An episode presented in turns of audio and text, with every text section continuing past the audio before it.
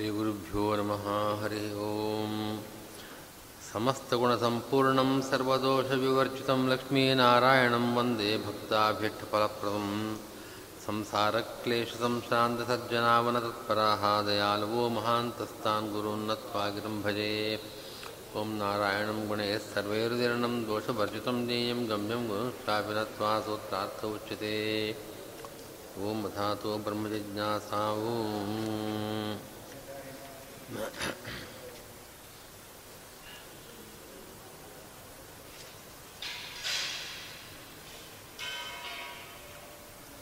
तमेव भान्तम् अनुभाति सर्वम् इति उत्तरवाक्ये, यस्य परमात्मनः रूपम् अनिर्देश्यं परमं सुखं कथं नु तद्, तत् इत्याविर्भावं प्रार्थयन्ते, तं परमात्मानं भान्तम् अनुसृत्य सर्वं सूर्यचन्द्रतारकादि तेजोजातं भाति प्रकाशते इत्यादिना श्रुतः सूर्यादिभासकः। सः प्राक् दृश्यत्वाद्युज्युतत्वेन उक्तः एको जनार्दनः। न तु ज्ञानिसुखं तत् तस्मात् साधारणसुखश्रुत्या तदन्यवाचकतया प्रतीतैः तदेतच्छब्दैः आनुकूल्येन गृह्यमाणनिष्ठैः सर्वैः एको जनार्दनः मुख्यतः व्यवहितपरामर्श नपुंसकक्लेशादिना विना वाच्यः। यतो वाचो इत्यादिश्रुतौ प्रसिद्धं यत् अनिर्देश्यं परमं सुखं कथं न तद्विजानीयाम् इति आनुकूल्येन गृह्णन्ति तत् अनिर्देश्यं सुखम्। एतत् चेतनश्चेतनानाम् इति सन्निहितपरमात्मनो रूपमिति मन्यन्ते इति वाक्ययोजनोपपत्तेः। कुत एवं कल्पना इत्यतः प्रागुक्तम् उपलक्षणं मत्वा लिङ्गैर्युतो हि सूर्यादितेजोराजभासकत्व तदुपलक्षितसूर्याद्यप्रकाश्यत्व जगत्प्रकाशकत्वादिलिङ्गैः युतत्वस्य भाष्योक्तश्रुतिस्मृतिभिः वैष्णवत्वप्रसिद्धेः इत्यर्थः ಸೂರ್ಯಾದಿಭಾಸಕ ಈ ಪದದಿಂದ ಈ ಅಧಿಕರಣದ ವಿಷಯ ಸಂಗ್ರಹವಾದ ಕ್ರಮವನ್ನು ಹೇಳ್ತಾ ಇದ್ದಾರೆ ಸೂರ್ಯಾದಿಭಾಸಕ ಅನ್ನೋ ಪದಕ್ಕೆ ಹಿಂದೆ ಕೆಲವು ಪದಗಳನ್ನು ಸೇರಿಸ್ಕೊಳ್ಬೇಕು. ಸೇರಿಸ್ಕೊಂಡಾಗ ವಾಕ್ಯ ಯೋಜನೆ ಹೇಗಾಗತ್ತೆ ಅನ್ನೋದನ್ನು ತೋರಿಸ್ಕೊಡ್ತಾ ಇದ್ದಾರೆ.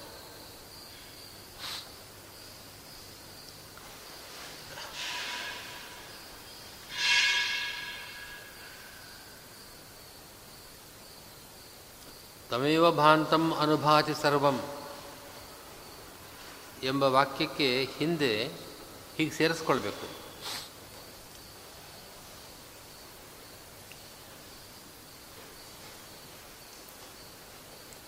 ತಮೇವ ಭಾಂತಂ ಅನುಭಾತಿ ಸರ್ವಂ ಅನ್ನೋ ವಾಕ್ಯ ಸ್ವಲ್ಪ ಮುಂದಿನ ವಾಕ್ಯ.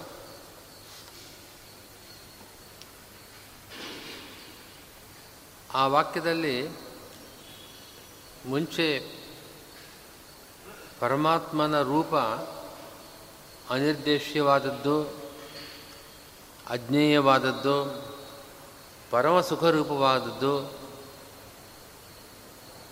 ಇಂತಹ ಮಾತುಗಳು ಬಂದಿದೆ. ಆ ಪರಮ ಸುಖ ರೂಪವಾದದ್ದು ಯಾವುದು? ಪರಮಾತ್ಮನ ರೂಪವನ್ನೇ ಹೇಳೋದು. ಪರಮ ಸುಖಂ ಅಂದರೆ ಪರಮಾತ್ಮನ ರೂಪ ಪರಮಾನಂದ ಸ್ವರೂಪವಾದದ್ದು ಪರಮಾತ್ಮನ ಆ ರೂಪ ಪರಮಾನಂದ ರೂಪವಾಗಿದೆ ಅದು ಅನಿರ್ದೇಶ್ಯವಾದದ್ದು. ಅಂಥ ಒಂದು ಪರಮಾತ್ಮನ ಸ್ವರೂಪವನ್ನು ಕಥನ್ನು ತದ್ವಿಜಾನೀಯ ನಾನು ಹೇಗೆ ಅದನ್ನು ತಿಳಿಯಬಲ್ಲೆ? ಆ ರೂಪ ನನಗೆ ಪ್ರಕಟವಾಗಬೇಕು. ಹೀಗೆ ಪ್ರಾರ್ಥನೆ ಮಾಡ್ತಾ ಇದ್ದಾನವನು ಹೀಗೆ ಯಾವ ಪರಮಾತ್ಮನ ಆ ಸ್ವರೂಪ, ಆನಂದ ಸ್ವರೂಪ ಅದು ಅನಿರ್ದೇಶ್ಯವಾದದ್ದು ಅದರ ಆವಿರ್ಭಾವ ನನಗಾಗಲಿ ಅಂತ ಪ್ರಾರ್ಥನೆ ಮಾಡ್ತಾ ಇದ್ದಾನೋ, ಆ ಪರಮಾತ್ಮನ ರೂಪವನ್ನು, ಆ ಪರಮಾತ್ಮನನ್ನು ಪ್ರಕಾಶಿಸುತ್ತಿರುವ ಆ ಪರಮಾತ್ಮನನ್ನು ಅನುಸರಿಸಿ ಸರ್ವಮಿದಂ ವಿಭಾತಿ. ಈ ಎಲ್ಲವೂ ಅಂತಂದರೆ ಸೂರ್ಯ, ಚಂದ್ರ, ನಕ್ಷತ್ರ ಮೊದಲಾದ ಎಲ್ಲ ತೇಜಸ್ಸಿನ ಸಮೂಹವೂ ಕೂಡ ಹೀಗೆ ಜ್ಞಾನಿಗಳು ಯಾವ ಪರಮಾತ್ಮನ ಸ್ವರೂಪದ ಆವಿರ್ಭಾವವನ್ನು ತಾವು ಪ್ರಾರ್ಥನೆ ಮಾಡ್ತಾ ಇದ್ದಾರೋ ಅಂಥ ಪರಮಾತ್ಮನ ಆ ಪ್ರಕಾಶವನ್ನು ಅಥವಾ ಪ್ರಕಾಶಮಾನನಾಗಿರುವ ಪರಮಾತ್ಮನನ್ನು ಅನುಸರಿಸಿ ಈ ಸೂರ್ಯಚಂದ್ರ ಮೊದಲಾದವುಗಳ ಈ ತೇಜಸ್ಸಿನ ಪ್ರಕಾಶ ಉಂಟಾಗ್ತಾ ಇದೆ. ತಮೇವ ಭಾಂತಂ ಅನುಭಾತಿ ಸರ್ವಂ. ಹೀಗೆ ಆ ಪರಮಾತ್ಮನು ಸೂರ್ಯಾದಿ ಭಾಸಕನಾಗಿದ್ದಾನೆ. ಸೂರ್ಯಾದಿ ತೇಜಸ್ ಸಮೂಹಕ್ಕೆ ಅವನೇ ಪ್ರಕಾಶವನ್ನು ಕೊಡತಕ್ಕವನು. ಸೂರ್ಯಾದಿ ಭಾಸಕ ಅಂದರೆ ಸೂರ್ಯ ಸೂರ್ಯಚಂದ್ರ ನಕ್ಷತ್ರ ಮೊದಲಾದ ಈ ತೇಜಪುಂಜಗಳಿಗೆ ಪ್ರಕಾಶವನ್ನು ಕೊಡತಕ್ಕವನು ಅವನೇ ಅಂತ ಅರ್ಥ. ಭಾಸಕ, ಭಾ ಅಂದರೆ ಪ್ರಕಾಶ, ಅದನ್ನು ಕೊಡತಕ್ಕವನು ಅವನೇ. ಅವನ ಅಧೀನವಾಗಿದೆ. ಅವನು ಕೊಟ್ಟರೆ ಪ್ರಕಾಶ ಇಲ್ಲದವರಿಲ್ಲ. ಹೀಗೆ ಸೂರ್ಯಾದಿ ಅಂತ ಅಂತನ್ನೋ ಪ, ಪದದಕ್ಕೆ ಹಿಂದಿನ ಕೆಲವು ವಾಕ್ಯಗಳನ್ನು ಸೇರಿಸ್ಕೊಂಡಾಗ ನಮಗೆ ಈ ರೀತಿ ಸಿಗ್ತಾ ಇದೆ. ಇಂಥ ಸೂರ್ಯಾದಿಭಾಸಕ ಯಾರು ಅಂದರೆ ಸಹ ಏಕಃ ಜನಾರ್ದನ. ಹಿಂದೆ ದೃಶ್ಯತ್ವಾದಿಗಳಿಂದ ಉಜ್ಜಿತನಾದವನು, ರಹಿತನಾದವನು ಎಂಬುದಾಗಿ ಯಾವ ಒಬ್ಬ ಜನಾರ್ದನನ್ನು ಹೇಳಲಾಗಿತ್ತೋ ಅವನೇ.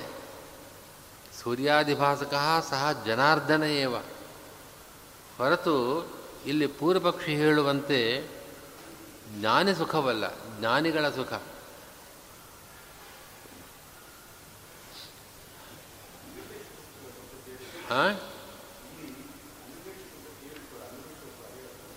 ಅನಿರ್ದೇಶ ಶಬ್ದಕ್ಕೆ ನಾವು ನಿರ್ದೇಶ ಮಾಡಿ ನಮಗೆ ಪ್ರತ್ಯಕ್ಷ ಸಿದ್ಧವಾದದ್ದನ್ನು ನಿರ್ದೇಶ ಮಾಡಿ ಇದು ಅಂತ ತೋರಿಸ್ತೇವಲ್ಲ, ಅದು ನಿರ್ದೇಶ್ಯ. ಹಾಗೆ ನಿರ್ದೇಶ್ಯವಲ್ಲ ಭಗವಂತ. ಭಗವಂತನ ಸ್ವರೂಪ. ಅದು ಅಜ್ಞೇಯವಾದದ್ದು. ಹಾಗೆ, ಹಾಗರ್ಥ. ಅನುಕೃತಿ ಅಂತಂದರೆ ಅನುಕರಣೆ. ಅನುಕರಣೆ ಅಂತಂದರೆ ಅದನ್ನು ಅನುಸರಿಸಿ. ಅದು ಸ್ವತಂತ್ರವಾಗಿಲ್ಲ ಇದು. ಪರಮಾತ್ಮನ ಪ್ರಕಾಶದಿಂದ ಇವುಗಳಿಗೆ ಪ್ರಕಾಶ. ಇದೇ ಅನುಕರಣ. ಅನುಕರಿಸೋದು. ನಾವು ಕೂಡ ಅವನನ್ನು ಅನುಕರಿಸಿ ಮಾತಾಡ್ತಾನೆ ಅಂತಂದರೆ ಅವನ ಮಾತು ಹೇಗಿದೆಯೋ ಅದರಂತೆ ಇವನು ಆಡ್ತಾನೆ ಅಂತಲ್ವೇ ಅರ್ಥ? ಅದನ್ನು ಅನುಸರಿಸುತ್ತೆ ಅಂತ ಅರ್ಥ. ಹಾಗೆ ಸು ಭಗವಂತನ ಪ್ರಕಾಶವನ್ನು ಅನುಕರಿಸಿ, ಅನುಸರಿಸಿ ಈ ಪ್ರಕಾಶ.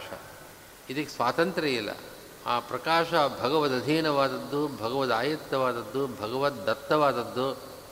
ಇದೇ ಸೂರ್ಯಾದಿಭಾಸಕ ಅನ್ನೋ ಶಬ್ದಕ್ಕೆ ಈ ಅಭಿಪ್ರಾಯ.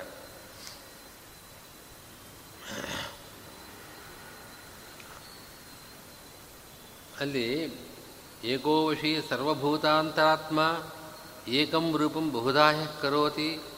ತಮ್ಮ ಆತ್ಮಸ್ಥಂ ಏನು ಪಶ್ಯಂತೆ ಧೀರಾ ತೇಷಾಂ ಸುಖಂ ಶಾಶ್ವತಂ ನೇತರೇಷಾಂ ಅನ್ನೋ ವಾಕ್ಯವೇನೋ ಬಂದಿದೆ ಹಿಂದೆ.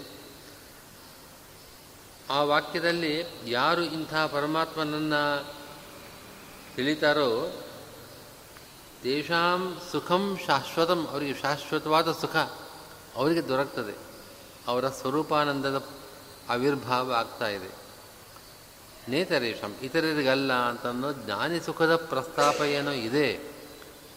ಆದರೆ ತದೇತಿ ನಿರ್ದೇ ತದೇತಿಥಿ ನಿರ್ದೇಶ್ಯಂ ತದೇತತ್ ಅನಿರ್ದೇಶ್ಯಂ, ಪರಮಂ ಸುಖಂ ಅಂತ ವಾಕ್ಯದಲ್ಲಿ ಬಂದಿರತಕ್ಕಂಥ ಪರಮ ಸುಖ ಈ ಜ್ಞಾನ ಸುಖವಲ್ಲ. ಮತ್ತು ಯಾವುದು ಸುಖ?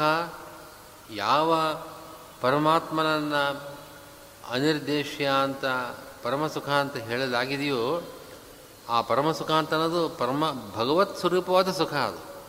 ಆ ಆ ಪರಮಸುಖ ಶಬ್ದದಿಂದ ನಾವು ಜ್ಞಾನಿ ಸುಖವನ್ನು ತಗೊಳ್ಳೋಕ್ಕಾಗೋದಿಲ್ಲ ಯಾತಕ್ಕೆ ಅಂತಂದರೆ, ಈ ಜ್ಞಾನಿ ಸುಖಕ್ಕೆ ಸೂರ್ಯಾದಿ ಭಾಸಕತ್ವ ಇಲ್ಲ. ಸೂರ್ಯಾದಿಗಳ ಪ್ರಕಾಶಕ್ಕೆ ಅದು ಕಾರಣವಲ್ಲ. ಸೂರ್ಯಾದಿ ಪ್ರಕಾಶ ಈ ಜ್ಞಾನಿ ಸುಖಕ್ಕೆ ಅಧೀನವಾದದ್ದಲ್ಲ. ಯಾವ ಪರ, ಈ ಪರಮಸುಖವಿದೆಯೋ ಆ ಪರಮಸುಖದ, ಪರಮಸುಖರೂಪನಾದ ಪರಮಾತ್ಮನ ಪ್ರಕಾಶವನ್ನು ಅನುಸರಿಸಿ, ಈ ಸೂರ್ಯ, ಚಂದ್ರ ಮೊದಲಾದವುಗಳ ಪ್ರಕಾಶವಿದೆ ಅಂತ ಹೇಳುವಾಗ, ಆ ಪರಮಸುಖಕ್ಕೆ ಸೂರ್ಯಾದಿ ಭಾಸಕತ್ವವನ್ನು ಹೇಳಿದ್ದಾರೆ. ಈ ಸೂರ್ಯಾದಿ ಭಾಸಕತ್ವ ಈ ಜ್ಞಾನಿ ಸುಖಕ್ಕಿಲ್ಲ. ಆದ್ದರಿಂದ ತದೇತತ್ ಇತಿ, ತದೇತತ್ ಅನಿರ್ದೇಶ್ಯಂ ಪರಮಂ ಸುಖಂ. ಎಂಬ ಈ ಪರಮಸುಖ, ಅದು ಸೂರ್ಯಾದಿಭಾಸಕವಾದ ಪರಮಸುಖ, ಅಂದರೆ ಅದು ಭಗವತ್ ಸ್ವರೂಪವಾದ ಪರಮಸುಖ. ತದೇತತ್ ಅನ್ನೋ ಶಬ್ದಗಳಿಂದ ಆ ಪರಮಸುಖವನ್ನು ತಗೊಳ್ಬೇಕು ಹೊರತು, ಈ ಜ್ಞಾನಿ ಸುಖ, ಅಲ್ಲಿ ಎರಡರ ಪ್ರಸ್ತಾಪ ಇದೆ, ಪರಮಸುಖ ಅಂತನೋ ಪದವೂ ಇದೆ. ತೇಷಾಂ ಸುಖಂ ಶಾಶ್ವತಂ ನೇತರೇಷಾಂ. ಆ ಭಗವದ್ ದರ್ಶನ ಪಡೆದವರಿಗೆ ಶಾಶ್ವತವಾದ ಸುಖವಿದೆ ಎಂಬ ವಾಕ್ಯದಲ್ಲಿ ಜ್ಞಾನಿ ಸುಖದ ಪ್ರಸ್ತಾಪನೂ ಇದೆ. ಆ ಜ್ಞಾನಿ ಸುಖಕ್ಕೆ ಸೂರ್ಯಾದಿ ಭಾಸಕತ್ವವಿಲ್ಲ ನಾವು ವಾಕ್ಯದನ್ನು ನಾವು ಅನ್ವಯ ಮಾಡಿ ತಗೊಳ್ಬೇಕಾದ್ರೆ ಯಾವುದು ಅನಿರ್ದೇಶ್ಯವಾದ ಪರಮಾತ್ಮನ ಆ ಪರಮಸುಖವಿದೆಯೋ ಆ ಪರಮಾತ್ಮನ ಪ್ರಕಾಶವನ್ನು ಅನುಸರಿಸಿ, ಅಂದರೆ ಅಲ್ಲಿ ಆನುಕೂಲ್ಯನ ಗೃಹ್ಯಮಾಣತ್ವ ಅಂತ ಅನ್ನೋದು ಈ ಅಧಿಕರಣದಲ್ಲಿ ಸಮನ್ವಯ ಮಾಡ್ತಾ ಇರತಕ್ಕಂಥ ಲಿಂಗ ಲಿಂಗ ಅಂದರೆ ಧರ್ಮ. ಕಥನ್ನು ತದ್ವಿಜಾನೀಯಾಂ ಕಿಮು ಭಾತಿ ನ ಭಾತಿ ನವಾ. ನಾವು ಅಂಥ ಆ ಪರಮಸುಖವನ್ನು, ಪರಮಸುಖ ಸ್ವರೂಪನಾದ ಭಗವಂತನನ್ನು ಹೇಗೆ ತಿಳಿಯಲಿ, ಅದು ನನಗೆ ಪ್ರಕಟವಾಗುತ್ತೋ ಇಲ್ಲವೋ ಅನ್ನೋ ಮಾತಿನಲ್ಲಿ ಅದು ತನಗೆ ಪ್ರಕಟವಾಗಬೇಕು ಅನ್ನೋ ಪ್ರಾರ್ಥನೆ ಇದೆ. ಆನುಕೂಲ್ಯನ ಗೃಹ್ಯಮಾಣತ್ವ ಅಂದರೆ ಆ ಪದಕ್ಕೆ ಇದರ, ಇಷ್ಟರ್ಥ. ಭಗವಂತನ ಆ ಸ್ವರೂಪ ತನಗೆ ಪ್ರಕಾಶವಾಗಲಿ, ಪ್ರಕಟವಾಗಲಿ ಅಂತ ಪ್ರಾರ್ಥನೆ. ಅದು ನನಗೆ ಪ್ರಕಟವಾಗಬೇಕು ಅಂತನ್ನೋ ಅಭಿಪ್ರಾಯದಿಂದ ಅವನು ಹೀಗೆ ಹೇಳ್ತಾನೆ. ನಮಗವರು, ನಮಗವ್ರಿಗೂ ಸಿಗ್ತಾರೋ ಇಲ್ವೋ ಅಂದರೆ ಸಿಗಬೇಕು ಅಂತನೋ ಪ್ರಾರ್ಥನೆ. ನಾವು ಅದನ್ನು ನೋಡ್ತೇನೋ ಇಲ್ವೋ ಅಂದರೆ ನಾನು ನೋಡಬೇಕು ಅಂತನೋ ಪ್ರಾರ್ಥನೆ ಇದೆ ಇಲ್ಲಿ ಈ ಅಧಿಕರಣದಲ್ಲಿ ಸಮನ್ವಯ ಮಾಡತಕ್ಕಂಥ ಲಿಂಗ ಇದು ಆನುಕೂಲ್ಯನ ಗೃಹ್ಯಮಾಣತ್ವ ಯಾಕೆಂತಂದರೆ ಈ ವಾಕ್ಯದಲ್ಲಿ ಕಿಮು ಭಾತಿ ನಭಾತಿ ಭಾತಿ ವಾ ಕಿಮು ಭಾತಿನ್ ಕಥನ್ನು ತದ್ವಿಜಾನೀಯಾಂ, ನಾನು ಹೇಗೆ ತಾನೇ ಅದನ್ನು ತಿಳಿಯಬಲ್ಲೆ ಕಿಮು ಭಾತಿ ನವಾ, ನಭಾತಿ ಭಾತಿ ವಾ, ನನಗದು ಪ್ರಕಟವಾಗತ್ತೋ ಇಲ್ಲವೋ ಅನ್ನೋ ಮಾತುಗಳಿದೆ. ಈ ಮಾತಿನ ತಾತ್ಪರ್ಯ ಏನು ಅಂತಂದರೆ ಅದು ನನಗೆ ಪ್ರಕಟವಾಗಬೇಕು. ಈ ಪ್ರಾರ್ಥನೆ ಈ ಮಾತುಗಳಿಂದ ನಮಗೆ ಸ್ಪಷ್ಟವಾಗ್ತಾ ಇದೆ. ಹೀಗೆ ಪ್ರಾರ್ಥ ಪ್ರಾರ್ಥನೆ ಮಾಡಲ್ಪಟ್ಟದ್ದು ಯಾವುದು? ಆನುಕೂಲ್ಯನ ಗೃಹ್ಯಮಾಣವಾದದ್ದು ಯಾವುದು? ಅಂದರೆ ಜ್ಞಾನಿಯು ಪ್ರಾರ್ಥನೆ ಮಾಡ್ತಾ ಇದ್ದಾನಲ್ವೇ, ಆ ಪ್ರಾರ್ಥನಾ ವಿಷಯವಾದದ್ದು ಯಾವುದು? ಅಂದರೆ, ಜ್ಞಾನಿ ಸುಖವಲ್ಲ. ಅದರ ಬದಲು ಪರಮಸುಖ ಅಂತ ಹಿಂದೇನು ಬಂದಿದೆ, ಅದು ಭಗವಂತನ ಸ್ವರೂಪವೇ ಅದು. ಭಗವತ್ ಸ್ವರೂಪಭೂತವಾದ ಸುಖ. ಅದೇ ಅನಿರ್ದೇಶ್ಯವಾದದ್ದು, ಅಜ್ಞೇಯವಾದದ್ದು, ಹಿಂದೆ ಅದೃಶ್ಯತ್ವಾದಿ ಗುಣಕೋ ಧರ್ಮೋಕ್ತೆ ಎಂಬ ಸೂತ್ರದಲ್ಲಿ, ಆ ಅಧಿಕರಣದಲ್ಲಿ ದೃಶ್ಯತ್ವಾದಿಗಳಿಲ್ಲ ಅಂತೇನು ಅದೃಶ್ಯತ್ವಾದಿ ಗುಣಗಳನ್ನು ಭಗವಂತನಿಗೆ ಹೇಳಿದೆ. ಆ ಗುಣಗಳಿಂದ ಕೊಟ್ಟಿರತಕ್ಕಂಥ ಜನಾರ್ಜನನೇ ಸಹ ಏಕಃ ಜನಾರ್ದನ ಇಲ್ಲಿ ಆನುಕೂಲ್ಯನ ಗೃಹ್ಯಮಾಣನಾಗಿದ್ದಾನೆ ಅಂತ ಒಟ್ಟು ಅಭಿಪ್ರಾಯ. ಹೀಗೆ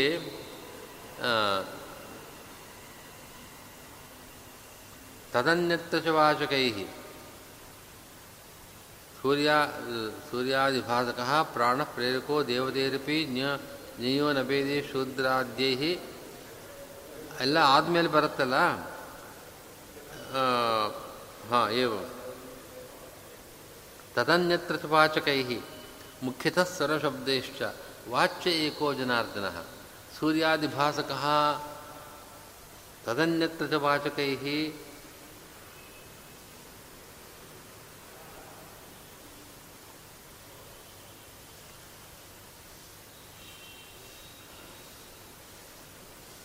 ವಾಚ್ಯ ಏಕೋ ಜನಾರ್ದನ ಸೂರ್ಯಾದಿಭಾಸಕ ತದನ್ಯತ್ರ ಚ ವಾಚಕೈ ವಾಚ್ಯ ಏಕೋ ಜನಾರ್ದನ ಹಾಗೆ ಜೋಡಿಸ್ಕೊಳ್ಬೇಕು ಅನ್ವಯ ಮಾಡ್ಕೊಳ್ಬೇಕು। ಅದನ್ನೇ ತತ್ವಮಂಜರಿಯಲ್ಲಿ ಹೇಳ್ತಾರೆ. ತತ್ ತತ್, ತದನ್ಯತ್ರ ಅಂತಿದೆಯಲ್ಲ, ತತ್ ಅಂತ ಒಂದು ಬೇರೆ ಪದ ಅದು. ತತ್ ಅಂತಂದರೆ ತಸ್ಮಾತ್ ಆ ಕಾರಣದಿಂದ ಅಂತ. ಅನ್ಯತ್ರ ವಾಚಕೈಹಿ. ಅಂದರೆ ಅಲ್ಲಿ ಸುಖ ಅನ್ನೋ ಪದ ಇದೆ. ಸುಖ ಅಂತಂದರೆ ಜ್ಞಾನಿಗಳ ಸುಖನೂ ಆಗ್ಬೋದು, ಭಗವಂತನ ಸುಖವೂ ಆಗ್ಬೋದು. ಅದು ಸಾಧಾರಣ ಶ್ರುತಿ. ಸಾಧಾರಣ ಶ್ರುತಿ ಅಂತಂದರೆ ಎರಡನ್ನೂ ಹೇಳಬಲ್ಲಂಥ ಶಬ್ದ ಅದು. ಸುಖ ಅನ್ನೋ ಶಬ್ದಕ್ಕೆ ಜ್ಞಾನಿಗಳ ಸುಖ ಅಂತಲೂ ಅರ್ಥ ಮಾಡ್ಬೋದು, ಭಗವಂತನ ಸುಖ ಅಂತಲೂ ಅರ್ಥ ಮಾಡ್ಬೋದು. ಹೀಗಾಗಿ ಅದು ಉಭಯತ್ರ ಪ್ರಸಿದ್ಧವಾದ ಶಬ್ದ ಅದು. ಅದನ್ನು ಸಾಧಾರಣ ಶಬ್ದ ಅಂದರೆ ಭಗವಂತನನ್ನೇ ಹೇಳುವ ಪದ ಅಂತ ನಮ್ಗೆ ಹಾಕಿ ತಿಳಿದಿಲ್ಲ ನಾವು. ಅದು ಅದನ್ನು ಹೇಳ್ಬೋದು, ಇದನ್ನು ಹೇಳ್ಬೋದು. ಹೀಗೆ ಸಾಧಾರಣವಾದ ಶಬ್ದ ಅದು. ಯಾವುದನ್ನು ಎರಡರಲ್ಲಿ ಯಾವುದನ್ನು ಬೇಕಾದರೂ ಹೇಳ್ಬೋದು ಆ ಶಬ್ದದಿಂದ ನಾವು ತದನ್ಯವಾಚಕ, ಭಗವಂತನನ್ನು ಬಿಟ್ಟು ಬೇರೆಯವರನ್ನು ಹೇಳ್ತಕ್ಕಂಥದ್ದು ಅದೇ ಜ್ಞಾನ ಸುಖವನ್ನು ಹೇಳುವ ಶಬ್ದ ಇದು ಅಂತ ನಾವೇನು ತಿಳಿದವು. ಈ ಎಲ್ಲ ಶಬ್ದಗಳಿಂದ ಆನುಕೂಲ್ಯೇನ ಗೃಹ್ಯಮಾಣನನ್ನು ಹೇಳ್ತಾ ಇದೆ ಈ ಶಬ್ದಗಳು. ಆ, ಕಥನ್ನು ತದ್ವಿಜಾನೀಯಾಂ ಕಿಮು ಭಾತಿನ ಭಾತಿನವ, ಯಾರನ್ನ ಆ ಸುಖವನ್ನು? ಕಥನ್ನ ತದ್ವಿಜಾನೀಯ ಅಂತ ಬಂದಿದೆ. ಹೀಗೆ ಆನುಕೂಲ್ಯೇನ ಗೃಹ್ಯಮಾಣನನ್ನು ಹೇಳುವ ಶಬ್ದಗಳವು, ಆ ಶಬ್ದಗಳು ಸಾಧಾರಣ ಶಬ್ದ ಅದು. ಸಾಧಾರಣ ಶಬ್ದ ಅಂತಂದರೆ ಭಗವಂತನ ಸ್ವರೂಪವನ್ನಾಗಲಿ ಅಥವಾ ಜ್ಞಾನ ಸುಖವನ್ನಾಗಲಿ ಹೇಳ, ಹೇಳತಕ್ಕಂಥ ಶಬ್ದಗಳು. ಆದರೆ ಆ ಎಲ್ಲ ಶಬ್ದಗಳಿಂದಲೂ ಕೂಡ ನಾವು, ಜನಾರ್ದನ ಏಕೈವ ವಾಚ್ಯ. ಜನಾರ್ದನನ್ನೇ ತಗೊಳ್ಬೇಕು. ತದೇ ತದೇತದ ಅನಿರ್ದೇಶ್ಯಂ ಪರಮಂ ಸುಖಂ. ಅಂದರೆ ಈ ಆನುಕೂಲ್ಯ ಗೃಹ್ಯಮಾಣವಾದ ಅಂದರೆ ನಾವು ಪ್ರಾರ್ಥನೆ ಮಾಡಿದ, ಅದು ಆ ಭಗವಂತನ ಸ್ವರೂಪ ನನಗೆ ಪ್ರಕಟವಾಗಲಿ ಅಂತ ಪ್ರಾರ್ಥನೆ ಮಾಡಿರತಕ್ಕಂಥದ್ದು, ಅದು ಅನಿರ್ದೇಶ್ಯ, ಅಜ್ಞೇಯ, ಅದು ಭಗವಂತನ ಸ್ವರೂಪಭೂತವಾದ ಸುಖ, ಪರಮಸುಖ ಅಂತ ಉಪನಿಷತ್ತು ಅದನ್ನು ಕರಿತಾ ಇದೆ. ಹೀಗೆ ನಾವು ಆ ವಾಕ್ಯಗಳನ್ನು ಯೋಜನೆ ಮಾಡಿದಾಗ ಯಾವ ಅನುಪಪತ್ತಿಯೂ ಇಲ್ಲ.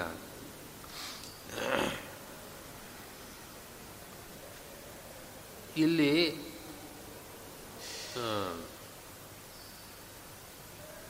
ತದೇತದ ಅಲ್ಲಿ ತೇಷಾಂ ಸುಖಂ ತಮಾತ್ಮಸ್ಥಮ್ಯೇನ ಪಶ್ಯಂತಿ ಧೀರಾ ತೇಷಾಂ ಸುಖಂ ಶಾಶ್ವತಂ ನೇತರೇಷಾಂ ಅದಾದಮೇಲೆ ತದೇತತ್ ಇತಿ ಮನ್ಯಂತೆ ಅಂತನೋ ವಾಕ್ಯ ಬಂದಿದೆ. ಇಲ್ಲಿ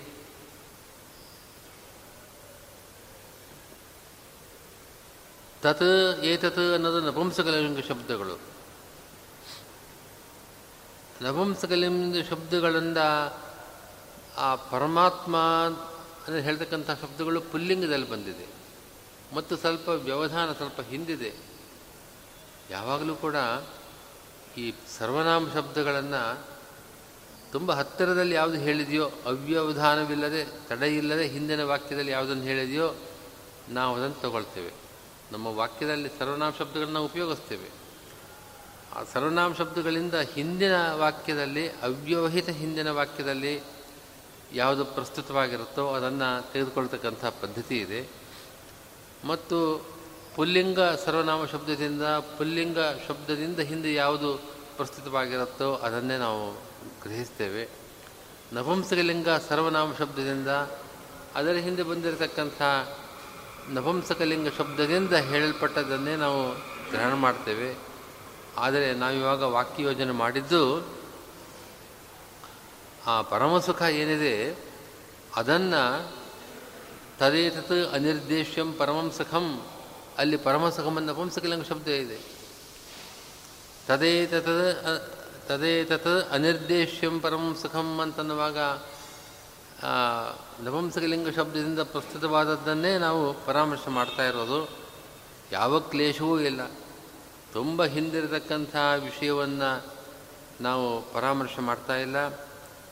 ನಪುಂಸಕಲಿಂಗ ಶಬ್ದದಿಂದ ಹೇಳಲ್ಪಟ್ಟಿದ್ದನ್ನು, ಆ ಶಬ್ದಗಳು ಪುಲ್ಲಿಂಗ ಶಬ್ದದಿಂದ ಪ್ರಸ್ತುತವಾದದ್ದನ್ನು ಹೇಗೆ ಪರಾಮರ್ಶೆ ಮಾಡ್ತದೆ ಅಂತ ನಾವು ಈ ಆಕ್ಷೇಪವೂ ಇಲ್ಲ.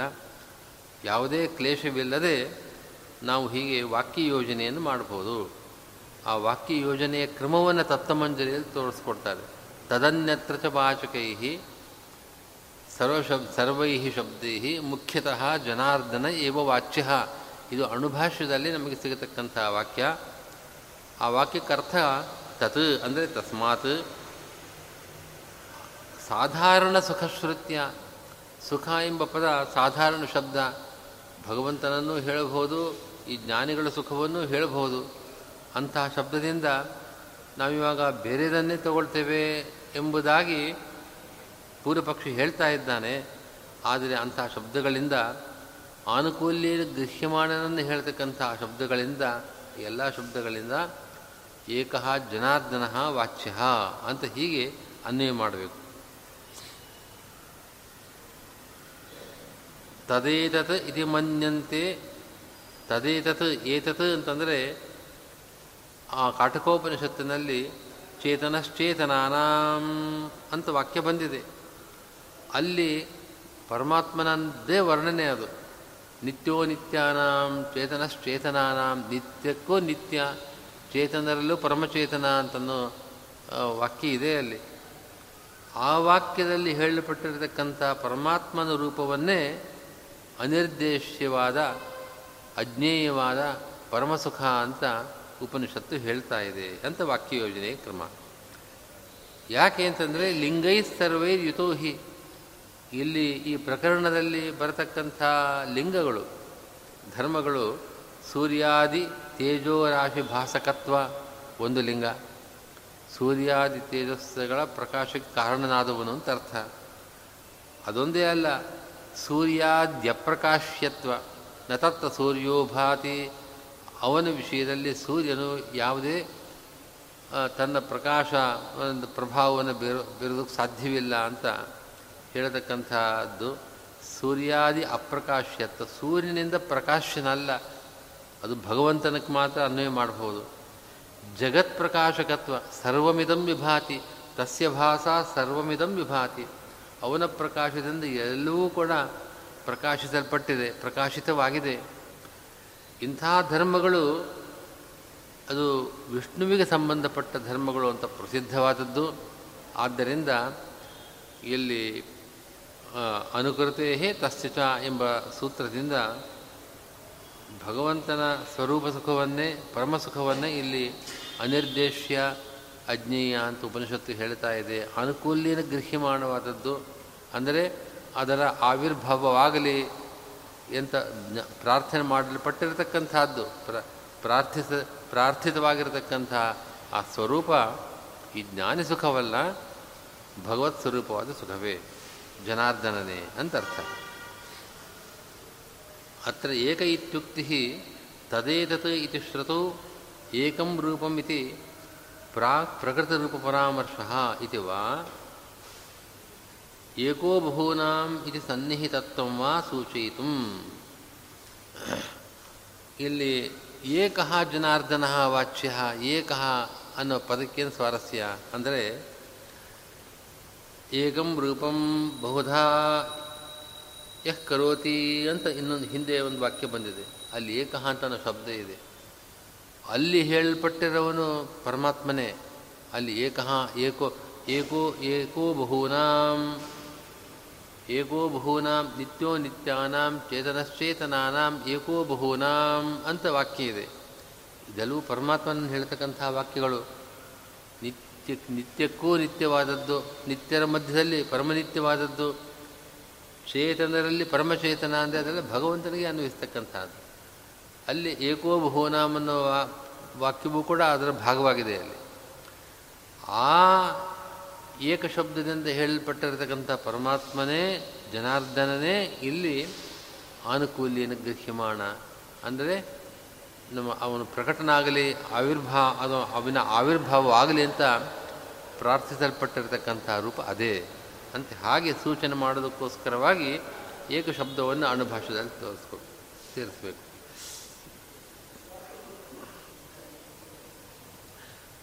ಜನಾರ್ದನ ಇತಿ ಅಜತ್ವಮೋಚಕತ್ವಯೋ ಉಕ್ತಿಯ ನಿತ್ಯೋ ನಿತ್ಯಾನಾಮಿತಿ ತಮಾತ್ಮಸ್ಥಮ್ಯೇನ ಪಶ್ಯಂತಿ ಧೀರಾ, ತೇಷಾಂ ಶಾಂತಿ ಇತಿ ಹರೇಃ ಸಾನ್ನಿಧ್ಯಾತ್ ಯಸ್ಯ ರೂಪಂ ಏವಂ ಸುಖರೂಪಂ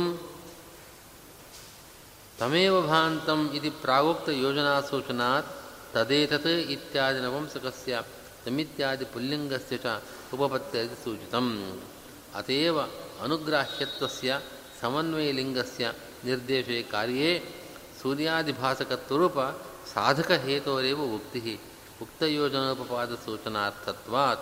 ಸೂತ್ರಾನುಸಾರಾಚ್ಚ ಇತಿ. ಇಲ್ಲಿ ಜನಾರ್ದನ, ಸೂರ್ಯಾದಿಭಾಸಕ ಜನಾರ್ದನ ಅಂತನ್ನೋ ಪದ ಅಣುಭಾಷ್ಯದಲ್ಲಿ ಇದೆ. ಜನಾರ್ದನ ಅಂತನ್ನೋ ಪದದ ಔಚಿತ್ಯ ಏನಿಲ್ಲಿ?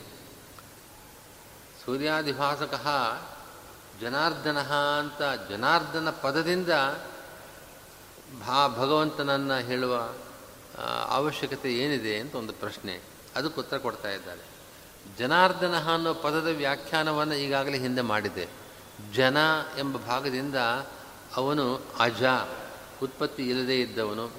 ಅರ್ಧನ ತನ್ನ ಪದದಿಂದ ಅವನು ಮೋ, ಮೋಚಕ, ಅಂದರೆ ಮೋಕ್ಷವನ್ನು ಕೊಡತಕ್ಕವನು. ಹೀಗೆ ಅಜತ್ವ, ಮೋಚಕತ್ವ ಎಂಬ ಧರ್ಮಗಳನ್ನು ಈ ಪದ ಜನಾರ್ದನ ಅಂತ ಪದ ಸೂಚನೆ ಮಾಡುತ್ತೆ. ಉಪನಿಷತ್ತಿನಲ್ಲಿ ನಿತ್ಯೋನಿತ್ಯಾನಾಂ ಚೇತನಶ್ಚೇತನಾನಾಂ ಅಂತ ಬಂದಿದೆಯಲ್ವೇ? ನಿತ್ಯೋನಿತ್ಯಾನಾಂ ಎಂಬ ಪದದಿಂದ ಅವನು ಅಜ ಅಂತನ ಸೂಚಿತವಾಗ್ತಾ ಇದೆ. ಹಾಗೆ ಮೋಚಕ ಅಂತನೋ, ಈ ಮೋಚಕತ್ವ ಅನ್ನೋ ಧರ್ಮ ತಮ್ಮ ಆತ್ಮಸ್ಥಂ ಏನು ಪಶ್ಯಂತಿ ಧೀರಾ ತೇಷಾಂ ಸುಖಂ. ಯಾರು ತಮ್ಮ ಹೃದಯದಲ್ಲಿರತಕ್ಕಂಥ ಆ ಭಗವಂತನನ್ನು ದರ್ಶನ ಮಾಡ್ತಾರೋ, ಅವರಿಗೆ ಶಾಶ್ವತಂ ಸುಖಂ. ಅಂದರೆ ಅವರಿಗೆ ಮೋಕ್ಷವನ್ನು ಕೊಡ್ತಾನೆ ಅಂತ ಅರ್ಥ. ಅವರಿಗೆ ಶಾಶ್ವತ ಸುಖ ಶಾಶ್ವತ ಸುಖ ಪದಕ್ಕೆ ಮೋಕ್ಷ ಅಂತಲೇ ಅರ್ಥ. ದೇಶಾಂ ಸುಖಂ ಶಾಶ್ವತಂ. ಆದ್ದರಿಂದ ಈ ವಾಕ್ಯ ಮೋಚಕತ್ವವನ್ನು ಹೇಳ್ತಾ ಇದೆ.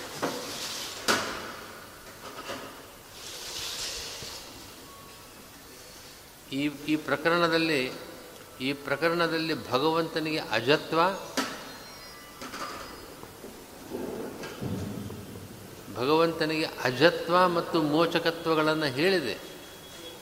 ಈ ಅಜತ್ವ, ಮೋಚಕತ್ವಗಳು ಜನಾರ್ದನನಿಗೆ ಇರತಕ್ಕಂಥ ಧರ್ಮಗಳು. ಅದನ್ನು ಸೂಚನೆ ಮಾಡಿ, ಹರೇಹೇ ಸಾನ್ನಿಧ್ಯಾತ್ ಯಸ್ಯ ರೂಪಂ ಏವಂ ಸುಖರೂಪಂ. ಯಾವ ಪರಮಾತ್ಮನ ಶ್ರೀಹರಿಯ ಸಾನ್ನಿಧ್ಯದಿಂದಾಗಿ ಇವನ ಅಂದರೆ ಈ ಮೋಕ್ಷಯೋಗ್ಯನಾದ ಪುರುಷನ ಸ್ವರೂಪ ಸುಖರೂಪವಾಗಿದೆ. ಯಾರ ಸಾನ್ನಿಧ್ಯದಿಂದಾಗಿ ಇವನ ಸುಖ, ಇವನ ಸ್ವರೂಪ ಸುಖರೂಪವಾಗಿದೆಯೋ, ಇವನ ಪ್ರಕಾಶವನ್ನು ಅನುಸರಿಸಿ ಇವನ ಪ್ರಕಾಶವಿದೆ. ಇದು ಯೋಜನೆ, ಕ್ರಮ.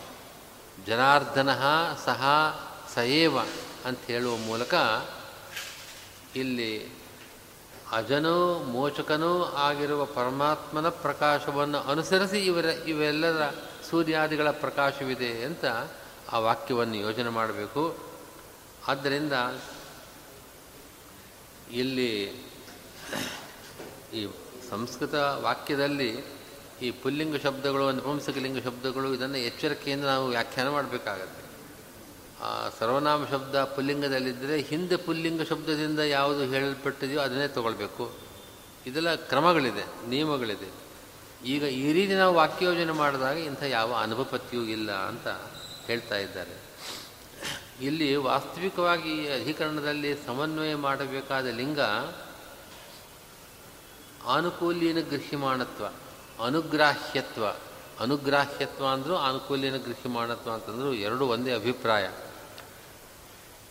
ಇಂಥ ಒಂದು, ಹಾಗಾದರೆ ಇವಾಗ ಹಿಂದೆ ಎಲ್ಲ ಅತ್ತ ಆಚರಾಚರ ಗ್ರಹಣಾತ್ ಅದೃಶ್ಯತ್ವಾದಿ ಗುಣಕೋ ಧರ್ಮೋಕ್ತೇ ನೋಡಿ, ಆ ಸೂತ್ರಗಳಲ್ಲಿ ಸಮನ್ವಯ ಮಾಡುವ ಲಿಂಗವನ್ನೇ ಸೂತ್ರ ಹೇಳ್ತಾ ಇದೆ. ಅತೃತ್ವ ಅನ್ನೋ ಲಿಂಗವನ್ನು ಸಮನ್ವಯ ಮಾಡುತ್ತೆ, ಅಧಿಕರಣ. ಅತ್ತ ಚರಾಚರ ಗ್ರಹಣಾತ್ ಅನ್ನೋ ಸೂತ್ರ ಇದೆ. ಅದೃಶ್ಯತ್ವಾದಿ ಗುಣಗಳನ್ನು ಸಮನ್ವಯ ಮಾಡ್ತಾ ಇದೆ. ಅದೃಶ್ಯತ್ವಾದಿ ಗುಣಕೋ ಧರ್ಮೋಕ್ತೇ ಅಂತಿದೆ. ಹೀಗೆಲ್ಲ ಸೂತ್ರ ಆ ಸಮನ್ವಯ ಮಾಡಬೇಕಾದ, ಮಾಡ್ತಾ ಇರತಕ್ಕಂಥ ಲಿಂಗವನ್ನು ಹೇಳುವ ಕ್ರಮ ಇದೆ. ಆದರೆ ಇಲ್ಲಿ ಮಾತ್ರ, ಅದು ಅದು ಪ್ರಸ್ತಾಪನೆ ಇಲ್ಲ ಸೂತ್ರದಲ್ಲಿ. ಅನುಕೃತೆ ಹೇ ತಸ್ಯ ಚ ಅಂತ ಇದೆ. ಅನುಕೃತೆ ಹೇ ತಸ್ಯ ಚ, ತಸ್ಯ ಅನುಕೃತೆ ಹೇ. ಆ ಪರಮಾತ್ಮನ ಅನುಕರಣೆ, ಪರಮಾತ್ಮನ ಪ್ರಕಾಶದ ಅನುಕರಣೆ, ಈ ಸೂರ್ಯಾದಿ ತೇಜೋ ರಾಶಿಗಳ ಅನುಕರಣೆ ಅಂದ ಅನುಕರಣೆ ಅಂತಂದರೆ ಅವನನ್ನು, ಅವನ ಪ್ರಕಾಶವನ್ನು ಅನುಸರಿಸಿ ಇವುಗಳ ಪ್ರಕಾಶ. ಅಂದರೆ ಅವನಿಗೆ ಅಧೀನವಾದ ಪ್ರಕಾಶ. ಇವುಗಳ ಪ್ರಕಾಶಕ್ಕೆ ಕಾರಣನಾದವನು ಭಗವಂತನೇ ಎಂಬ ಮಾತು ಸೂತ್ರದಲ್ಲಿ ಬಂದಿದೆ. ಸಮನ್ವಯ ಮಾಡಬೇಕಾದ ಲಿಂಗ ಬೇರೆಯೇ ಯಾವುದದು? ಆನುಕೂಲ್ಯನ ಗೃಹ್ಯಮಾಣತ್ವ. ನಿನ್ನ ಆವಿರ್ಭಾವ ನನ್ನ ಮುಂದೆ ಆಗಲಿ ಅಂತ ಪ್ರಾರ್ಥನೆ ಮಾಡ್ತಕ್ಕದ್ದು. ಇದು ಸಮನ್ವಯ ಮಾಡಬೇಕಾದ ಲಿಂಗ. ಆದರೆ ಸೂ, ಸೂತ್ರ ಹೇಳೋ ಧರ್ಮಗಳು ಅದು ಬೇರೆಯೇ ಆಗಿದೆ. ಹಿಂದೆ ಆ ರೀತಿ ಇಲ್ಲ. ಇಲ್ಲಿ ಒಂದು ಹೊಸ ರೀತಿ ಕಾಣಿಸ್ತಾ ಇದೆ ಸೂತ್ರದಲ್ಲಿ. ಅದು ಯಾಕೆ ಅಂತಂದರೆ ಈ ಈ ಉಪನಿಷತ್ತಿನಲ್ಲಿ ಈ ವಾಕ್ಯಗಳನ್ನು ಯಾವ ರೀತಿ ಜೋಡಿಸ್ಬೇಕು ಅಂತ ತೋರಿಸೋದಕ್ಕೋಸ್ಕರವಾಗಿ ಸೂತ್ರಕಾರರಲ್ಲಿ ಹೇಳ್ತಾ ಇದ್ದಾರೆ.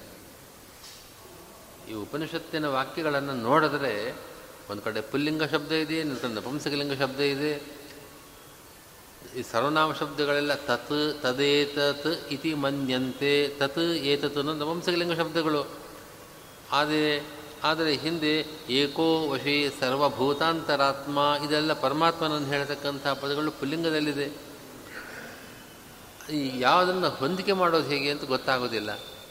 ಅದಕ್ಕೆ ಅನುಕೃತೆ ಹೇ ತಸ್ಯ ಚ ಅಂತ ಹೇಳಿದಾಗ ಅದಕ್ಕೆ ಯೋಜನೆ ಮಾಡಬೇಕಾದ ಕ್ರಮ ಹೀಗೆ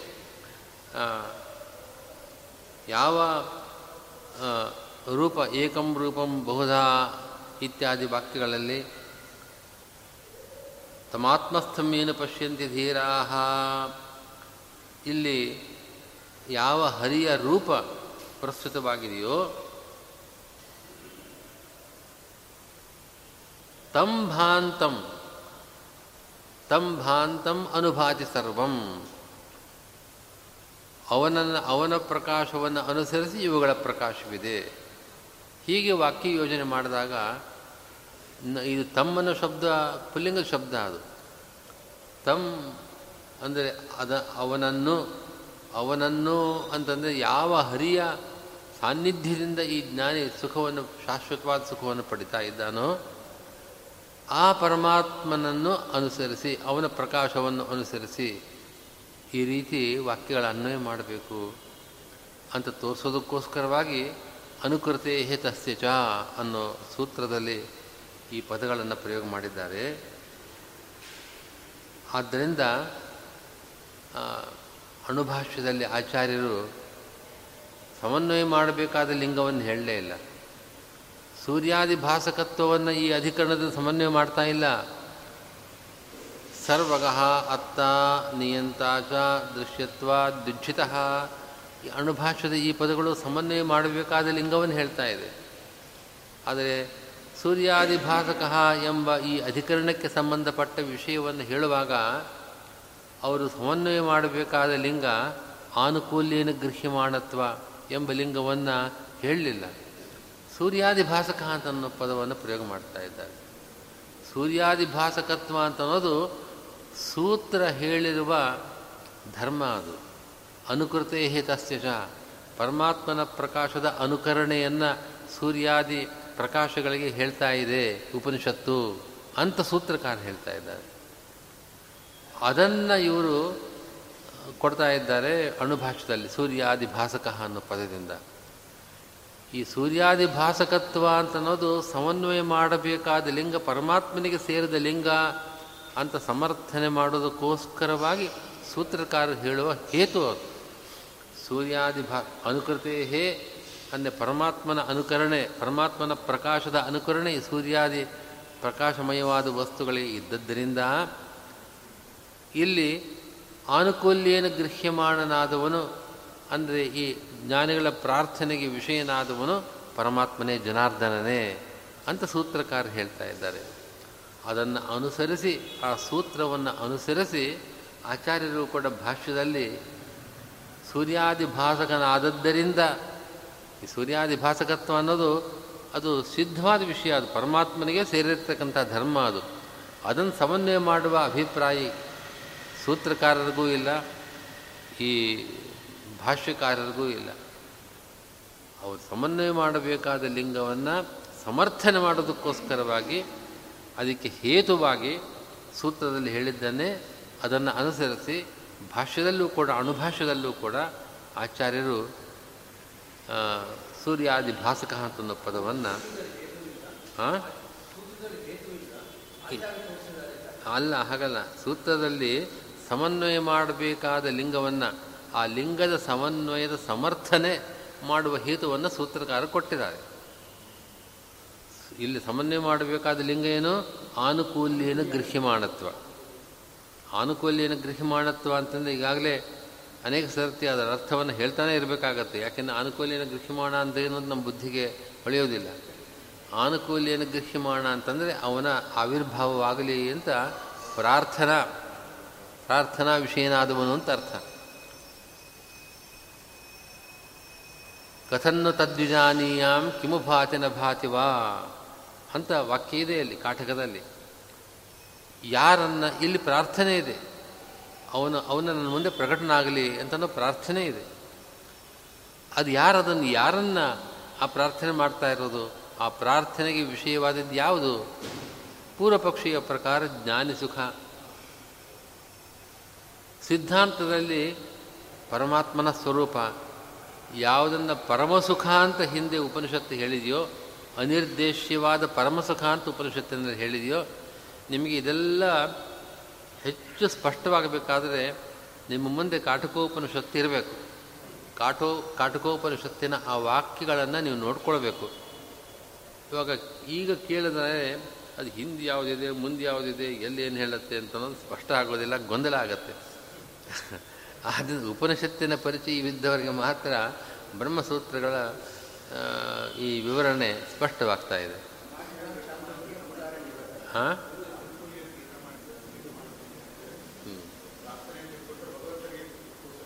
ಹ್ಞೂ ಹ್ಞೂ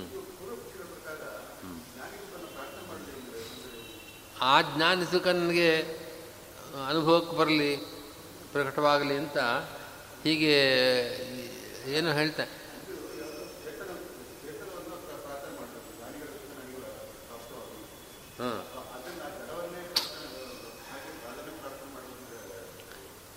ಜ್ಞಾನಿ ಸುಖವೂ ಕೂಡ ಅದು ಚೇತನ ಸ್ವರೂಪವಾದದ್ದೇ.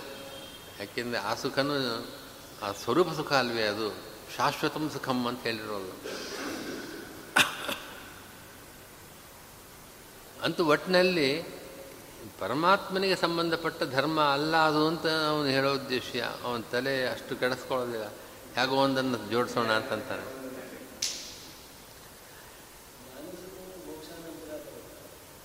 ಮೋಕ್ಷಾನಂತರದಲ್ಲಿ ಪ್ರಕಟವಾಗುತ್ತದೆ. ಹ್ಞೂ ಆವಿರ್ಭಾವ, ಅಭಿವ್ಯಕ್ತಿ ಆಗೋದು ಆವಾಗ ಇದೆಷ್ಟು ಸೂತ್ರಕ್ಕೆ ಸಂಬಂಧಪಟ್ಟಂತೆ ಈ ಸೂತ್ರದಲ್ಲಿ ಇರುವ ವೈಚಿತ್ರ್ಯವನ್ನು ಗಮನಿಸಿ ಭಾಷ್ಯಕಾರರು ಆ ಪದಪ್ರಯೋಗ ಮಾಡ್ತಾ ಇದ್ದಾರೆ. ಪ್ರತಿಯೊಂದು ಅಧಿಕರಣದ ಪದ ಅಲ್ಲಿ ಸಮನ್ವಯ ಮಾಡಬೇಕಾದ ಲಿಂಗವನ್ನು ತೋರಿಸುವ ಪದಗಳಿದೆ ಇಲ್ಲಿ ಮಾತ್ರ ಹಾಗಿಲ್ಲ. ಇದು ನಮಗೆ ಗಮನಿಸ್ತೇ ಹೋದರೆ ಗೊತ್ತಾಗೋದಿಲ್ಲ. ಸುಮ್ಮನೆ ಹೇಳ್ಕೊಂಡು ಹೋಗ್ತೇವೆ. ಆದರೆ ತತ್ವಮಂಜರಿಯಲ್ಲಿ ಹೇಳ್ತಾರೆ, ಸೂತ್ರನೇ ಹಾಗಿದೆ. ಅನುಕೃತಸ್ತಸ್ತಿಚ ಅಂತ ಅನ್ನೋ ಸೂತ್ರ ಸಮನ್ವಯ ಮಾಡಬೇಕಾದ ಲಿಂಗವನ್ನು ಹೇಳ್ತಾ ಇಲ್ಲ.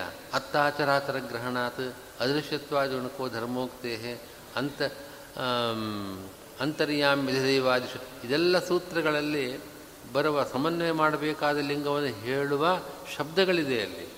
ಈ ಸೂತ್ರದಲ್ಲಿ ಹಾಗಿಲ್ಲ. ಅದನ್ನು ಗಮನಿಸಿ ಭಾಷ್ಯ ಹೊರಟಿದೆ. ಸೂತ್ರಕಾರರು ಸಮನ್ವಯ ಮಾಡಬೇಕಾದ ಲಿಂಗ ಯಾಕೆ ಸಮನ್ವಯ ಆಗಬೇಕಲ್ಲಿ? ಭಗವಂತನಿಗೆ ಭಗವಂತನಿಗೆ ಸಂಬಂಧಪಟ್ಟದ್ದು ಅಂತ ನಾವು ಸಮನ್ವಯ ಯಾಕೆ ಮಾಡಬೇಕು?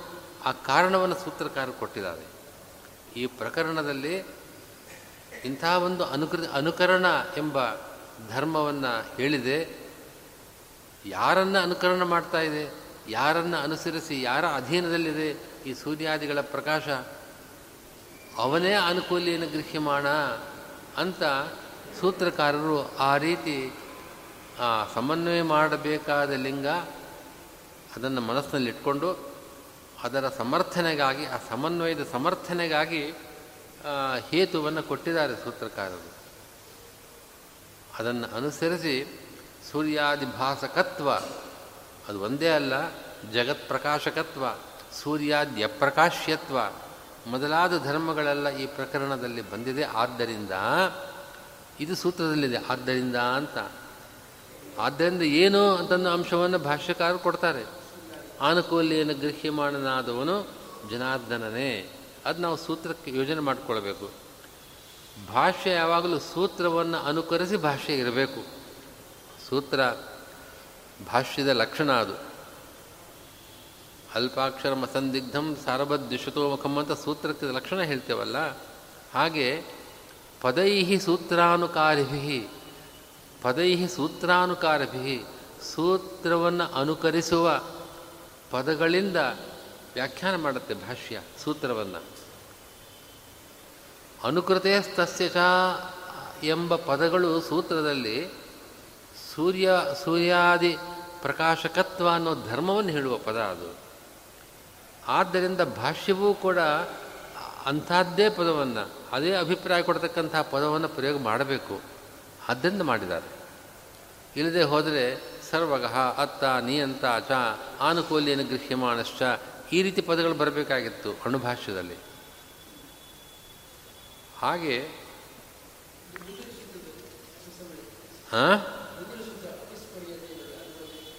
ಅದಕ್ಕೆ ಸ್ಮೃತಿ ಪ್ರಮಾಣವನ್ನು ಹೇಳಿದೆ ಅಷ್ಟೇ ಆ ಸ್ಮೃತಿಯನ್ನು ಭಾಷ್ಯಕಾರರು ಯಾವ ಸ್ಮೃತಿಯಲ್ಲಿ ಹೇಳಿದೆ ಇದನ್ನೆಲ್ಲ ಅನ್ನೋದನ್ನು ಅವರು ಭಾಷ್ಯದಲ್ಲಿ ಹೇಳ್ತಾರೆ. ಇದು ಆದಿತ್ಯಗತಂ ತೇಜೋ ಜಗದ್ಭಾಸೆಯತೆ ಖಿಲಂ ಯಚ್ಚಂದಮಸಿ ಯಚ್ಚಾಗ್ನೋ, ತತ್ತೇಜೋ ವಿದ್ಧಿ ಮಾಮಕಂ ಅಂತ ಗೀತಾ ಸ್ಮೃತಿ, ಭಗವದ್ಗೀತೆ ಅನ್ನೋದು ಸ್ಮೃತಿ. ಕಾಟಕೋಪನಿಷತ್ತು ಶ್ರುತಿ ಆದರೆ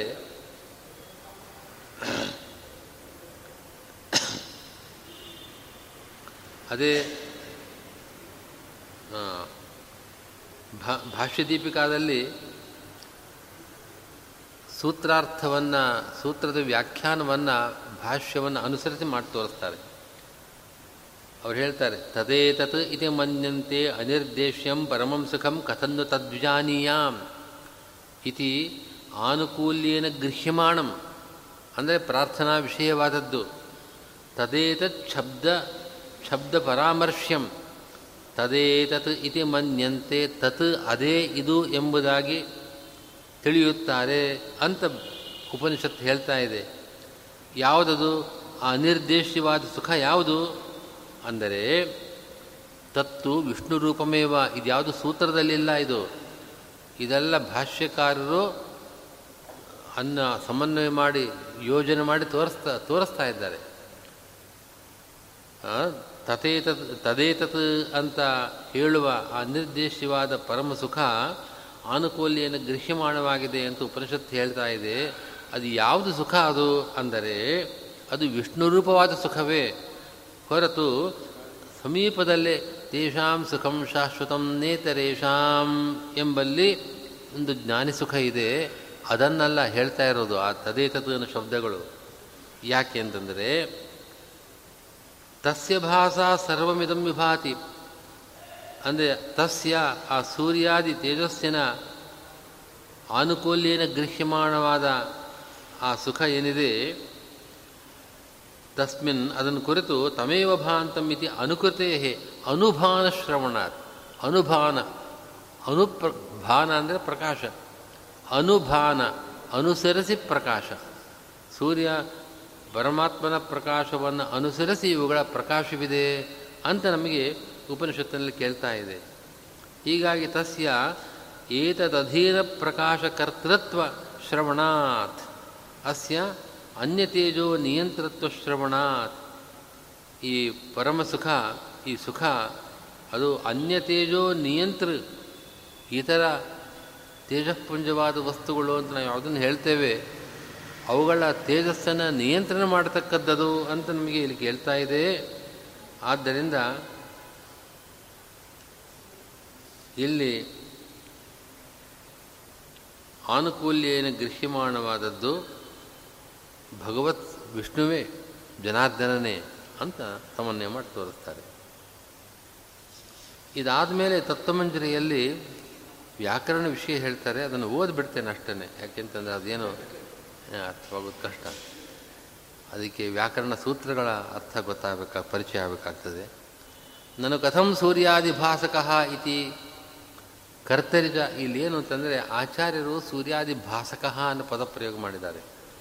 ಭಾಸಕ ಅನ್ನೋ ಪದದಲ್ಲಿ ಸೂರ್ಯಾದೀನಾಂ ಭಾಸಕ ಷಷ್ಠಿ ತತ್ಪುರುಷ ಸಮಾಸ ಆಗತ್ತೆ ಸೂರ್ಯಾದೀನಾಂ ಭಾಸಕ. ಸೂರ್ಯಾದಿಭಾಸಕ ಅದೇ ಅರ್ಥ ಹೇಳಬೇಕು, ಬೇರೆ ದಾರಿ ಇಲ್ಲ. ಆದರೆ ಈ ರೀತಿ ಸಮಾಸ ಮಾಡೋದನ್ನು ವ್ಯಾಕರಣದಲ್ಲಿ ನಿಷೇಧ ಮಾಡಿದ್ದಾರೆ. ಇಂಥ ನಿಷಿದ್ಧವಾದ ರೂಪ ಇದು. ಈ ರೀತಿ ಶಬ್ದ ಪ್ರಯೋಗ ಮಾಡಬಾರದು ಅಂತ ವ್ಯಾಕರಣದಲ್ಲಿದೆ. ಅಂತಹ ಪ್ರಯೋಗವನ್ನು ಹೇಗೆ ಮಾಡಿದ್ದಾರೆ ಅಂತನೋ ಪ್ರಶ್ನೆ ಅದಕ್ಕೆ ಉತ್ತರ ಕೊಟ್ಟಿದ್ದಾರೆ. ತತ್ವಮಂದಿರ ಉತ್ತರ ಕೊಟ್ಟಿದ್ದಾರೆ. ನಾನು ಕಥಂ ಸೂರ್ಯಾದಿಭಾಸಕ ಇತಿ ಕರ್ತರಿಚೇತಿ ಸೂತ್ರೆ ತ್ರಿಜಕಾಭ್ಯಾಂ ಯೋಗಿ ಕರ್ತೃಕರ್ಮಣೋ ಕೃತೀತಿ ವಾ ಯಾ ಷಷ್ಠಿ, ಸಾ ನ ಸಮಸ್ಯತೆ ಇದು ಸಮಾಸ ನಿಷೇಧಾತ್, ಮೈವಂ ಯಾಜಕಾಧಿಭಿಷ್ಟ ಇತಿ ಪ್ರತಿಪ್ರಸವಾತ್, ಯದ್ವಾ ಶೇಷಷಷ್ಠೀತ್ವೇನ ಸಮಾಸಃ अथवा भासयतीति भासः। नन्दिगृहे पचादिभ्यो लुणिन्यशः इति सूत्रे पचादिः आकृतिगणः इति वृत्तौ उक्तत्वात्। अज्युतिः सर्वदातुभ्यो वक्तव्यः इति सूत्रे अद्ग्रहणेन सर्वधातुभ्यो अच्प्रत्ययविधेः मञ्जर्यां ज्ञापितत्वाद्वा अच्प्रत्ययान्तण्यन्तभासशब्देन सूर्यादिभासः सूर्यादिभासः इति समासः। ಇತಿ ಸಮಾಸಃ ಅಜ್ಞಾತ ಇತಿ ಸೂತ್ರೇಣ ಕಪ್ರತ್ಯಯ ಸೂರ್ಯಾದಿಭಾಸಕ ಇತ್ಯುಪಪತ್ತೇಃ ಯಥೋಕ್ತಂ ಲಿಂಗಪಾದೇ ಸುಧಾಯಾಂ ತತ್ರ ತತ್ರ ಸ್ಥಿತೋ ವಿಷ್ಣು ತತ್ತಚ್ಛಕ್ತಿಪ್ರಬೋಧಕಃ ಇತ್ಯೇತದ್ ವ್ಯಾಖ್ಯಾನಾವಸರೆ ತತ್ತಚ್ಛಕ್ತಿಪ್ರಬೋಧಕ ಇತಿ ಕಥಂ ಕರ್ತರಚಯಿತ ಸಮಾಸ ನಿಷೇಧಾತ್ನ ಯಾಜಕಾಧಿಭಿಶ್ಚಿತಿ ಪ್ರತಿಪ್ರಸವಾತ್ ಯದ್ವಾ ಪ್ರಕೃಷ್ಟೋ ಬೋಧ ಯಸ್ಮಾದಿತಿ ವಾ ಪಚಾದ್ಯಜಂತತ್ವೇನ ತತಶ್ಚ ಅಜ್ಞಾತಿ ಇತಿ ಕಪ್ರತ್ಯಯ ಇತಿ. ಇದಿಷ್ಟು ವ್ಯಾಕರಣ ವಿಷಯ. ಸೂರ್ಯಾದೀನಾಂ ಭಾಸಕಃ ಎಂಬ ಸಮಾಸ ಮಾಡತಕ್ಕದ್ದು ಸರಿಯಲ್ಲ ಅಂತ ಆಕ್ಷೇಪ. ಇಲ್ಲ, ಅದಕ್ಕೆ ಅನುಮತಿ ಇದೆ. ಅನುಮತಿ ಇದೆ. ಆ ಸೂತ್ರಗಳನ್ನೆಲ್ಲ ಇಲ್ಲಿ ಉದಾಹರಿಸಿದ್ದಾರೆ. ಇನ್ನೊಂದು ರೀತಿಯ ಸಮಾಧಾನವನ್ನು ಕೊಡ್ತಾರೆ. ಷಷ್ಠಿ ವಿಭಕ್ತಿ ಯಾವ ಅರ್ಥದಲ್ಲಿ ಬಂದರೆ ಸಮಾಸ ಆಗಬೇಕು, ಯಾವ ಅರ್ಥದಲ್ಲಿ ಬಂದರೆ ಸಮಾಸ ಆಗಬಾರದು, ಇದೆಲ್ಲ ವ್ಯಾಕರಣದಲ್ಲಿ ವಿಚಾರ ಮಾಡಿದ್ದಾರೆ. ಯಾವ ಅರ್ಥದಲ್ಲಿ ಇದ್ದರೆ ಸಮಾಸ ಆಗಬಾರ್ದೋ ಆ ಅರ್ಥವನ್ನು ಇಟ್ಕೊಳ್ಬೇಡಿ. ಯಾವ ಅರ್ಥದಲ್ಲಿ ಇದ್ದರೆ ಸಮಾಸ ಆಗಬಹುದು ಆ ಅರ್ಥದಲ್ಲಿ ಷಷ್ಠಿ ವಿಭಕ್ತಿ ಬಂದಿದೆ, ಈ ನಿಷೇಧ ಅದಕ್ಕೆ ಅನ್ವಯಿಸೋದಿಲ್ಲ, ಇದನ್ನು ಸಮಾನ ಕೊಟ್ಟಿದ್ದಾರೆ. ಇನ್ನೊಂದು ಹೇಳ್ತಾರೆ, ಸೂರ್ಯ ಭಾಸ ಭಾಸ ಕ ಕ ಅನ್ನೋದು ಕೊನೆಗೆ ಬೇರೆ ಪ್ರತ್ಯಯ. ಭಾಸ ಅನ್ನೋದೊಂದು ಶಬ್ದ. ಸೂರ್ಯಾದಿಗಳ ಭಾಸ, ಸೂರ್ಯಾದಿಗಳ ಪ್ರಕಾಶ. ಅದನ್ನು ಮಾಡ್ತಕ್ಕವನು ಅಂತ ಒಂದು ಕ ಅನ್ನೋ ಒಂದು ಪ್ರತ್ಯಯ ಸೇರಿದಾಗ, ಯಾವ ಪ್ರತ್ಯಯ ಸೇರಿಸಿದ್ರೆ ಈ ಸಮಾಸ ಆಗೋದಿಲ್ಲ ಅಂತಂತಾರೋ ಅಂಥ ಪ್ರತ್ಯಯವೇ ಇಲ್ಲ ಇಲ್ಲಿ. ಇಲ್ಲಿರೋ ಪ್ರತ್ಯಯ ಬೇರೆ. ಆದ್ದರಿಂದ ಸಮಾಸ ಮಾಡಿದ್ದು ಸರಿ ಅಂತ ಇನ್ನೊಂದು ಸಮಾಧಾನ ಕೊಡ್ತಾರೆ. ಇಷ್ಟೆಲ್ಲ ಸಮಾಧಾನ ಕೊಟ್ಟು ಅವರೇನು ಹೇಳ್ತಾರೆ ಅಂತಂದರೆ, ಇಲ್ಲಿ ನಾನು ಸೂರ್ಯಾದಿ ಭಾಸಕಃ ಅನ್ನೋ ಪದ ವ್ಯಾಕರಣ ರೀತಿಯ ಶುದ್ಧವಾದ ಪ್ರಯೋಗ ಅಂತ ತೋರಿಸೋದಕ್ಕೆ ಸಮಾಧಾನಗಳನ್ನು ಹೇಳಿದ್ದೇನೆ. ಇದೆಲ್ಲವೂ ಕೂಡ ನಮಗೆ ಸುಧಾ, ನ್ಯಾಯಸುಧಾ ಮೂಲದಿಂದ ಸಿಗತಕ್ಕಂಥ ಸಮಾಧಾನ.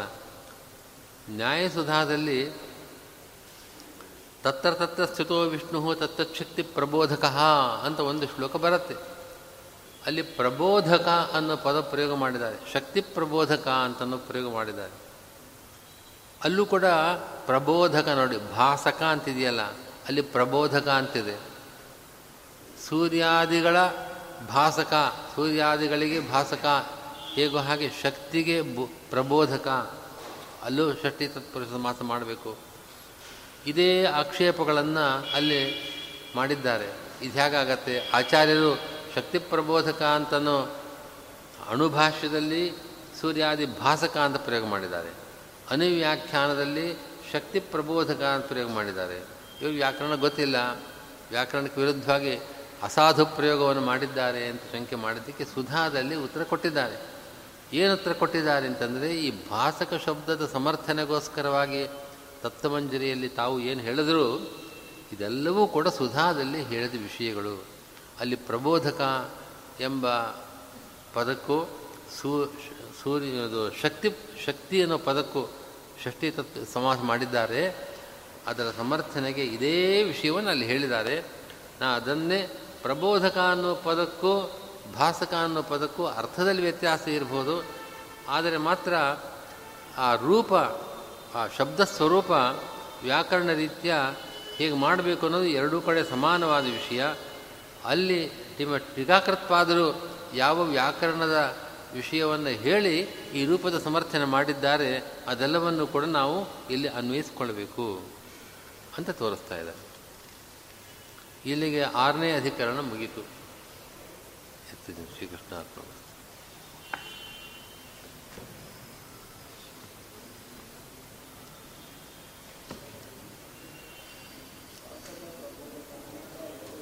ಅರ್ಪಣ ಹಾಂ